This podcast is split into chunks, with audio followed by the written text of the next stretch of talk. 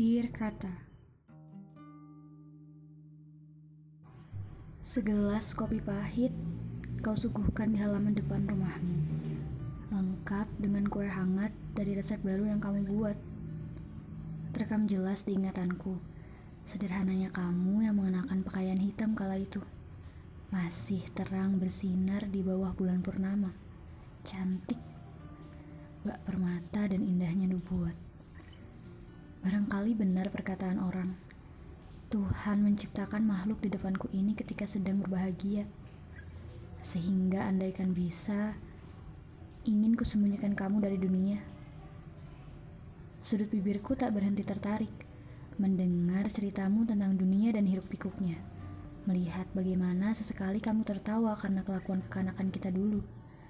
Merasakan bagaimana angin malam menjadi terasa hangat dengan kelembutan cahaya matamu.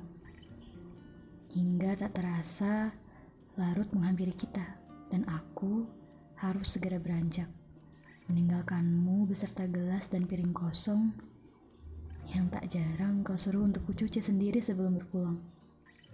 Kini, biarkan aku tinggal sebentar lagi. Orang tuamu juga tidak mempersalahkan, bukan?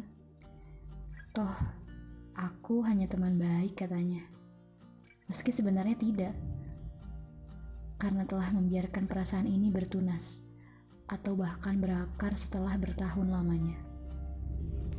Sekarang aku pamit pulang.